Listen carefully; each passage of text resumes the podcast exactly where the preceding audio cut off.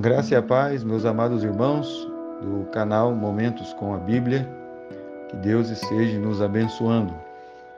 Vamos ter uma meditação em Romanos, capítulo 8, versículo 31. Que diremos, pois, à vista destas coisas?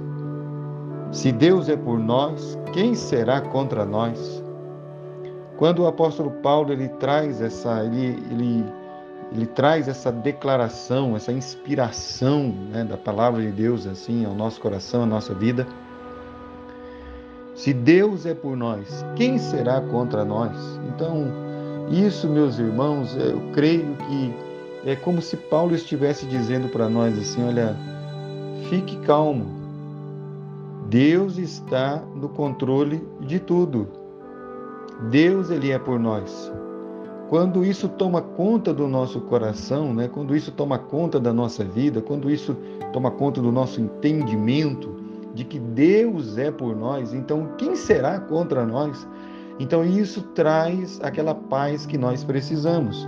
E a grande pergunta aqui que nós temos que fazer assim é, é diante disso, né, que ele fala diante dessas coisas, de tudo que ele já vem falando, de tudo que ele já vem falando da humanidade que está alienada de Deus, a ira, o pecado, a lei, a morte, e sobre todas essas coisas, né? E aí ele, ele vem trazendo isso para nós e, e, e, como Deus é por nós. Então, muitas vezes essa é a pergunta que surge no coração de uma alma que está vivendo ali um momento de aflição na sua vida, ali como os irmãos leiam o Salmo 77, né? Salmo 77, do versículo 1 ao versículo 9, quando o salmista ele vai declarando, ele vai dizendo que parece que Deus esqueceu-se da sua benignidade, parece que caducou a graça de Deus, parece que Deus ele virou as, as costas ah, para nós muitas vezes. Isso surge na nossa mente. Então, como que Deus é por nós? Deus é por nós entregando seu filho amado, ele diz aqui na sequência. Ele não poupou seu filho. Deus é, é por nós porque todo o nosso pecado recaiu sobre ele.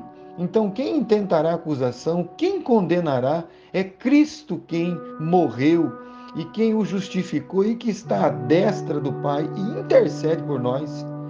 E aí ele vai dizendo, e aí como que Deus é por nós? Deus é por nós por esse amor que nada vai nos separar desse amor, né? Nem angústia, nem os sofrimentos deste mundo, nem o porvir, nem a vida, nem a morte, nem o presente, nem os poderes podem nos separar, nem a altura, profundidade podem nos separar do amor ah, que há em Cristo Jesus, ah, o Senhor. Então, como que Deus é por nós? Deus é por nós, provando para nós o seu amor para conosco. Então sempre Deus é por nós.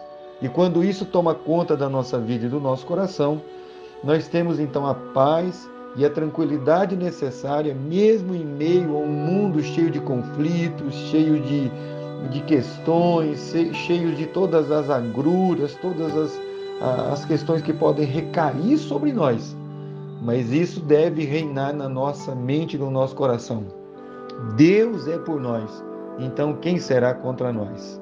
Que Deus abençoe, que o amor de Deus preencha o seu coração, preencha os nossos corações, não é? Que Deus é por nós. Deus abençoe a todos.